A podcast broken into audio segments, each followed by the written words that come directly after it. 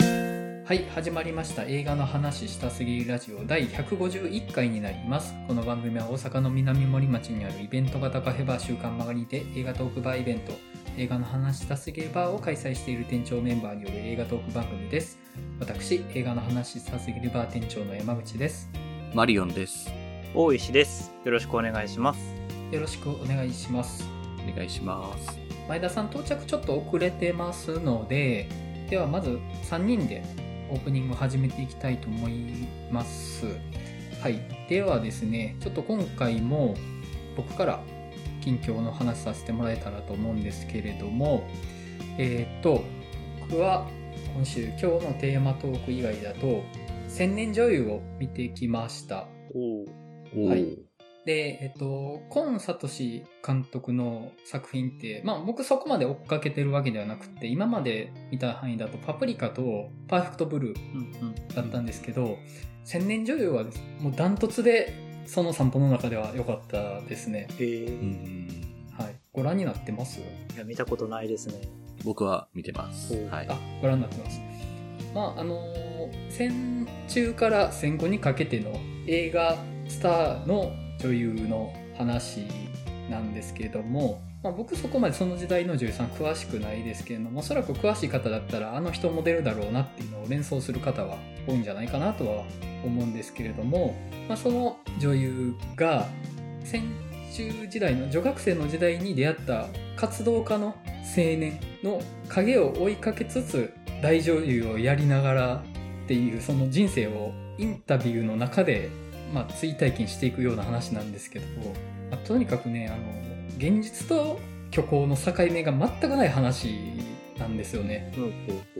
でもともとコンサートフシ監督の作品僕が見てる範囲だと現実と虚構の境目が曖昧な作品が多くて、まあ、うんパプリカもそうだし、パーフェクトブルーもそうだし監督の代表作だと妄想代理人とかもそういう感じの作品だったかと思うんですけど、まあ、ただそれらの作品って、まあ、そのサイコスリラー的な側面があるんでどこまでが現実でどこまでが虚構かっていうその境目が曖昧さがその物語のスリルになってるんですけどもう千年女優はその区別をもう取っ払ってるんですよねへえもう問わない現実と虚構の境目を問う必要などないっていう話になっているんですけど、まあ、その主人公の女優が女学生時代にあった青年の姿を追い続けるんですけど彼女がその人生の中で出演した映画っていうのが大抵男性を追いかける役ばっかりなんですよその作中で出てくるのが。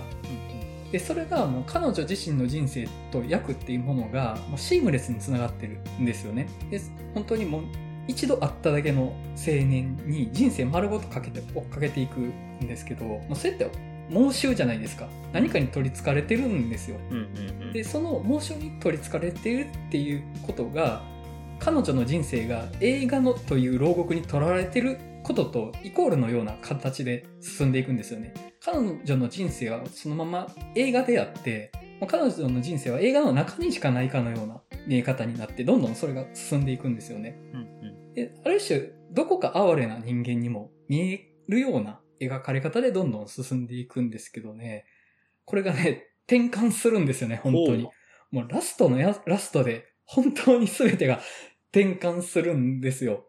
まあ、その映画、あるいは妄衆という牢獄に取られた彼女が、その全てを内側から食い破るような物語になってて、なんかそこは僕すごく良かったですね。本当にあの、ともすればこういう作品って、あれどこからが現実でどこもうんからが虚構だったんだろうみたいな、ある種答え合わせが物語の面白さになるタイプの作品ってあると思うんですけど、うんうんそこに全くこの作品の価値はないんですね。うん。うんうん。もう何が現実で何が虚構かなんて問う必要がない。一番大事なのは、そこに私がいるということを自分自身で信じているということだっていうふうに言い切っていくんですよね。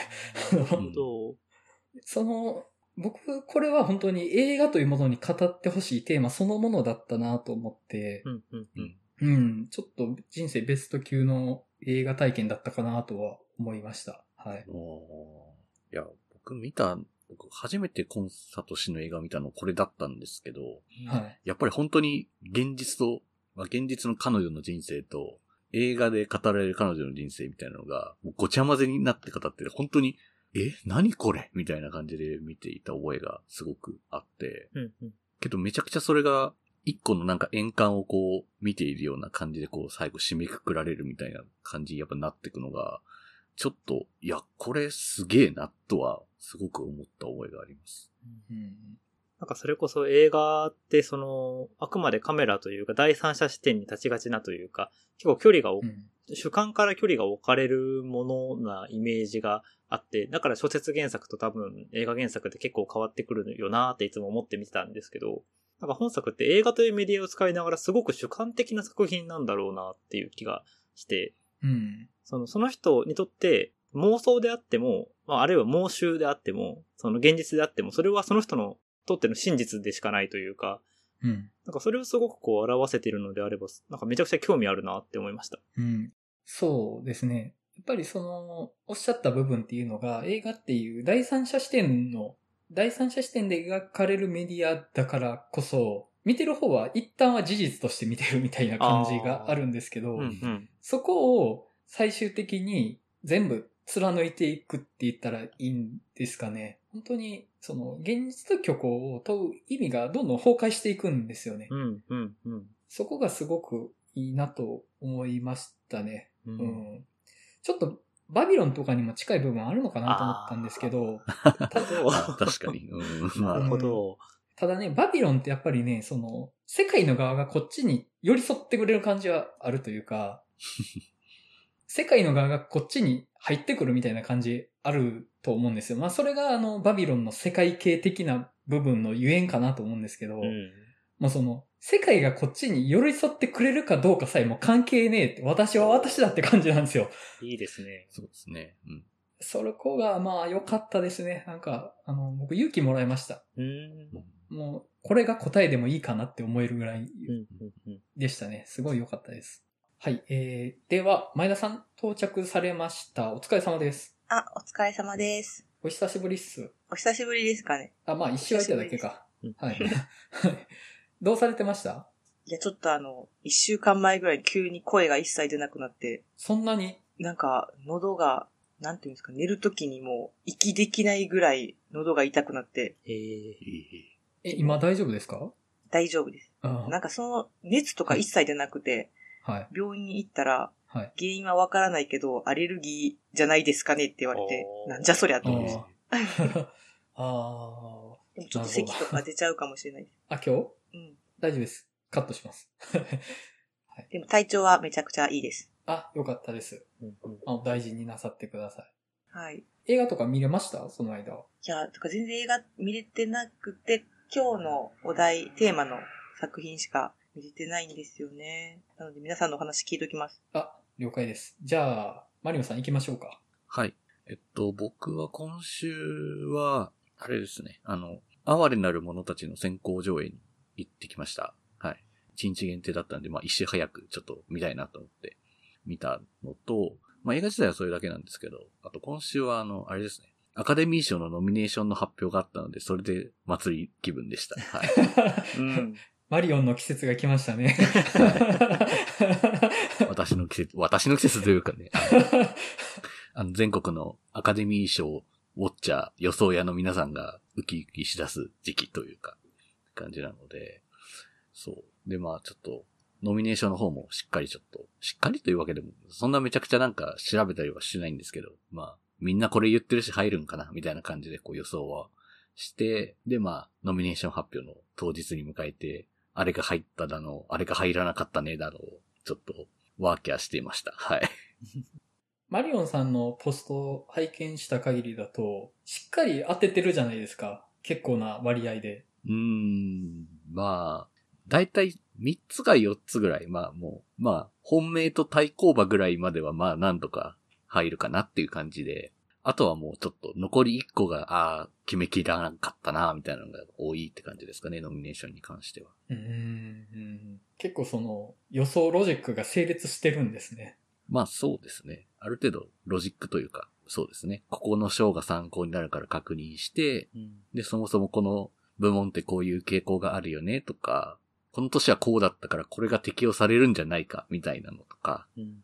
まあ、もっとね、詳しい人がね、いると、いるんですけど、まあ、そういうのとかを踏まえて予想すると、まあ、まあ、そこそこ当たるというか、まあ、それでも結構サプライズはまあ、毎回、まあ、ノミネーション発表見てるとあるんですけど、まあ、今回だと、あの、助演女優賞で、バービーのアメリカ・フェレーラが入ったとかは結構サプライズだったなとか、まあ、あと、まあ、逆に、主演女優賞でマーゴット・ロビーが落ちたりとか、うん。ううん。ん。あと監督賞でグレタ・ガーウィが落ちたっていうのは結構物議を醸していて、う。うんん、みんなそのことしか話題にしてないっていうぐらい今ちょっと、へえ。うん逆にそこで話題になることで、逆にちょっと受賞の、なんというかこう、機運が高まる可能性もあるので、なんかうんうんうん今後どうなるのかなっていうのは、ちょっと気になるところではありますね。はい。い。うーん、なるほどな。 まあってな感じだった週末だったんですけど、で、哀れなる者たちに関しては、あのーもうめちゃくちゃやられましたね。いや、すげえ映画見たわ、本当にっていう。あ、そんなに。うん、すごかったです。はい。でも、まあ、なんて言うんでしょうね。結構、バービーに似たテーマというか、もう、まんまバービーみたいな話っちゃ、バービーみたいな話ではあるんですよね。うん。まあ、なん、まあ、設定からしてふ、な、何を言、何を言ってるんだお前はみたいな設定から始まるわけですけど、あの、エマ・ストーン演じる主人公は、あの、妊婦だったんですけど、まあ、それが死んじゃって、その死骸を、まあ、生き返らせた。で、その、うんその時に、あの、身ごもっていた子供の脳を移植して復活してるので、もう、ほまあ、新たな生命の、あまあ、本当に赤ん坊として、まあ、一からスタートみたいな感じになるんですけど、まあ、そのなんか一種のその、不完全的な何かみたいなものが、こう、世界をこう見ていくことで、世界っておかしくねみたいなことに気づいたりとかもするし、その中で自分の自由意志なるものをしっかりと獲得していこうとする話でもありっていう、なんか、まあ、すごい圧倒す、もうとにかくもうビジュアルも含めて圧倒されるんですけど、まあ、とにかく、な、不思議な、 とにかく不思議なものがいっぱい出てくるみたいな感じでもあるし、なんか、よくそこまでやるなっていうぐらい、あの、本当にエマストーンが出ずっぱりというか、引っ張っていくんですよね、うん映画を。なんかもうそれがね、ちょっと、これを見たら、ああ、これ今年主演上昇決まりじゃねえかみたいなぐらいに思えるぐらい、なんかよくこの、このなんか大胆な役で引っ張っていったなっていうのはすごく思いましたね。ちょっといろいろこう考えてみたくなることも多いですし、なんかここで取り上げても絶対面白いんじゃないかなっていう映画かなっていうふうに思いました。あの、僕も見たんですけど、ま同じ日に先行上映会で、はい。もうちょっとやられてこの一週間、正直この映画のことしか僕考えてないです。う。ええってぐらいちょっとすごかったですね。うん。なんか、マリオンさんおっしゃる通りで、まあ、なんだろう、フェミニズムっていう一本の軸はもちろんしっかり通ってるんですけど、ある種そのバービーがフェミニズム入門編であるとしたら、大体第5回目とか5講義目ぐらいがこの映画だろうなっていう感じという か、ご講義め。 なるほそど。う全10回のうちの5講義目がこれみたいな、そういううんその深掘り方をしているのがすごく良かったですし、うん。その身体性の話なんですよね。その体というか、うん。その体のを主体的に持つこと。それが女性であっても男性であってもそうなんですけど、まあ、特に女性においてってことで。で、そこに対してそのアプローチしていくのが、まあ、よくこんなお話でこういう風なアプローチできたなっていう、うん。うん、ちょっと本当すごい大好きな作品だなと思って、だいぶこう印象に残ってますね。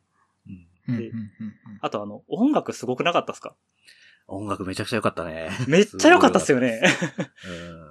そう。あの後ちょっと気になって作者さんとか、作曲家さん調べたんですけど、えっと、ジャスキン、えなんていうかな。ジャースキン・ヘンドリクソンみたいな、そそうそうんな感じの名前です。ジャースキン・フェンドリックスさんで、フェンドリックスか。フェンドリックスさん。この方、映画音楽を他やられてなくて、あんまりその、アップルミュージックとかにもなかったんで調べてみたら、1995年の同い年の音楽家さんで、はい。うんで、もちろん今回の音楽、えっと、劇版のショーですよね。うんにもノミネートされてますよね。うん、ノミネートされてます。同い年でこんな才能いるんだって思ってちょっと度肝抜かれ ました。すげえと思って。うん。そう。すごいいい音楽を書くんですよね。不思議な音楽というかうんうんうんうんう、ん。でもめちゃくちゃ耳にも残るし、うん。あとなんか、よく見たら映画にもね、出てましたけどねあ、ああ、まあ、うん、でもへ、うん、わかる出。ててあのビジュアルなら出ててもおかしくない。そうなんですよ。あの、まあ見た人にはわかるんですけど、あの、劇中変な楽器演奏してる人たちがいるんですけど、うん、うんそ。の人が、あその作曲家さんでしたね。なるほあど、。いたいたこの人みたいな。うん、うん、うんうん。うんうんうん。なるほど。いや、なんか、二人がそこまで言うならすごいんだろうなって。うん。ちょっと、圧倒されすぎてて、僕まだちょっとちゃんと言葉にこうまとめられてないですよ、本当に。うんわかります。すごくわかります。いや、でもほんとすごい。世界のなんか、あ、世界ってほんと不完全だよな、みたいな。その不完全さとちゃんと向き合ってるなっていう意味でほんとすごいなって思いましたし、ちょっと、いや、素晴らしい映画見たなって思いましたね。はい。なんかう、んうんうん。それこそ、ちょっと悪い子バビーも僕思い出しちゃったりしましたけどね。ああ、その、なんていうかな。大人の体で、その、新生児というか、全く新しい世界に無垢な状態で出ていって、で、世界と対峙していくって話ってすごい似てるじゃないですか。確かに、確かに。なんかそこのなんかもすごい連想されて、うん。なんかこのラジオで扱っても全然みんな話せるところはありそうな作品だなとも思いました。うんうんうん。なるほど。という感じです。はい。はい。とでは、おじさん、お願いします。はい。えっと、僕は、哀れなる者たち、先ほどマリオンさんと感想を語り合ったとこもあるんですけど、もう一作品、その、僕らの世界が交わるまでという映画を見てきました。ああ、はいはいはいはい。あの、A24 配給で監督側の俳優の、えっとね、ジェシー・アイゼンバージェシーアグイ。ゼンバーグ。ははい。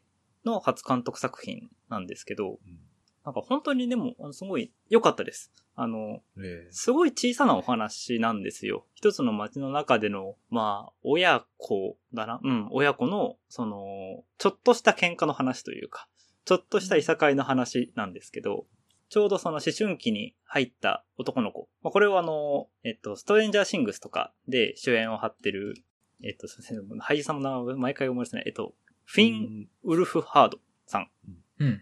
が、えっと、演じてるんですけど、まあ、彼はそのストリーマーなんですよね。で、うんうん。その、世界に向けて自分の曲とかをこう放ってる。で、それを、なんか親は、特に母親は、あんまりこう、よしと思ってないらしい、みたいな。うん。うん。で、母親であるジュリアン・ムーアが母親演じてるんですけど、母親は母親でその女性の、あの、何か DV とか受けてしまった女性のシェルターをうんやってるんですけど、彼女は彼女ですごい理想、まあ、主に息子に求めている理想があるんだけど、それを息子に押し付けちゃいけないってところまでの理性が保ててる人なんですよ。うん。ただ、それがゆえに、シェルターに来た、ちょっと賢そうな、息子と同年代くらいの男の子に、息子の理想を被せちゃったりするんですよ。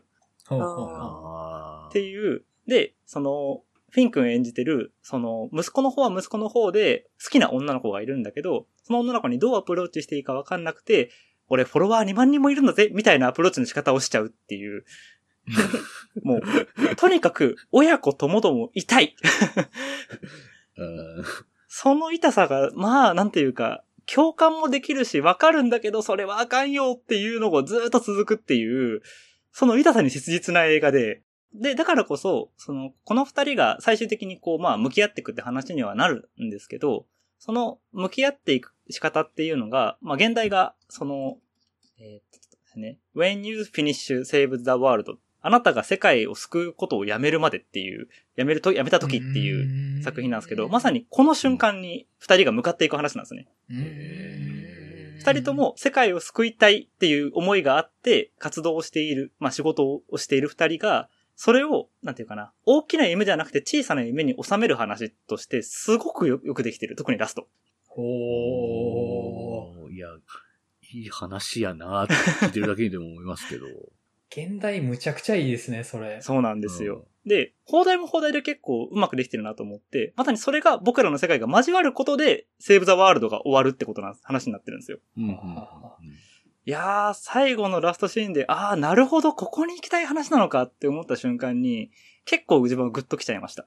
うん。へうーーん。 80分って結構短めの作品なんですけど、すごくいいんで、もし機会があったらぜひ見てほしいです。 いや、結構興味あります。気にはなってたんですけどね、めちゃくちゃいい、いいよな、絶対それっていう うんうん。内容ですね、聞いてるだね。うん。まあなんか、ほんと派手なシーンとかもないし、めちゃくちゃ感動できるってわけでもない。本当になんか、うん地味で小さな映画なのは確かなんですけど、でもなんかやっぱ味わい深いなっていう感じがあって、うん、これもすごい好きな映画でしたね。 うん。うんうんうん。ちょっと覚えておきます。ぜひぜひ。はい。はい。そんな感じですかね。はい。はい。えー、では、お便り一通紹介させていただきます。はい。えっ、と、ゲコポンさん。店長メンバー様、こんにちは。以前お便りした刺さった霧島が抜けないアラフォーのゲコポンです。新年のフリートーク会とても面白かったです。そこで質問なんですが、皆様が2024年一番楽しみにしている映画は何でしょうか私は、デップ、フュリオサ、ハイキュー、かっここの年末年始でドハマりした。などなど、粒揃いですが、これといった一本がない状態ですね。ただこの番組の一番楽しみにしているテーマトーク会だけは決まってます。それはゴジラ対コング新たなる帝国です。 あー前作を世界一美味しくいただいちゃった店長メンバー様にリベンジを期すかのような衝撃の予告編がすでに公開されている今作。前作会、毎5次会以上の熱いトークを期待しております。それでは皆様今年もよろしくお願いします。 はい。ありがとうございます。ありがとうございありがとうまごすざ。いますありがとうございます。ゴジラ対コングね。あの、いや、あのーまあ、楽しいですよ、絶対。うん。いや、でも、対面で撮りたいですけどね。やっあぱ。対面で撮りたい。そう何月なんですかね。いつでしたっけいつな ?3 月あ、 3月でしたっけあれもっと先いやそんな勝手に先だと思ってたゴ。ジラ。え、いつだろうえーと。と4月の26。おあー、なるほど。ああ、絶妙ですね。うゴールデンウィーわク前みたいな感じです ね。うん本当ですね。ーなんか、え、何でこの何ビジュアル見ただけでワクワクが止まらなくなっちゃいまし た。やっぱ、前回の時のノリで喋れそうですよね。ゴジラ VS コングの時みたいな。いやー全然これで語るってなら僕大阪行きますよ。あ、来て来ていや、もう、来てくれるならもうぜひね、対面でやりたい。いや、3年越しのゴジラ対面収録ですね。だから、また見、また見てからやりますか。ああ、いいですね。ああ、いいですね。 それが一番いいですよね。見に。見に前回ね、見終わった後に、直後に収録したじゃないですか。ゴジラ VS コング。うん。はい。もう、あの、収録部屋まで移動する間、話してーってなってましたからね。 肩ブンブン回しながら。もう、そうでしたね。いやー、もう思い出すな。結構前ですけどね、あれも。初めての対面収録じゃないですか。そう、そうですよ。そうだ。監督は続投で、脚本は結構変わってるんですね。へえ。うんあの、サプライズの人でしたっけあそいやう。ー楽しみ。めっちゃアホなんやろうな。いや、そう。いや、もう見るからにアホやろっていうあ。うん。うん予告編が出てたんで、うんうん。もう、どないなるんでしょうかみたいな感じがすご いです。ねちょっと真面目な特撮映画って語るの難しいんですよね、ほんと。うん。うん。その、ちゃんと真面目に語ると、なんか、変な怪我しそうだなっていうことがあるから、うんまあ、ゴジラ VS コング何言ってもまあいいやろって感じだったし。ま あそうそうそう。そうですよね。なんかう。ん。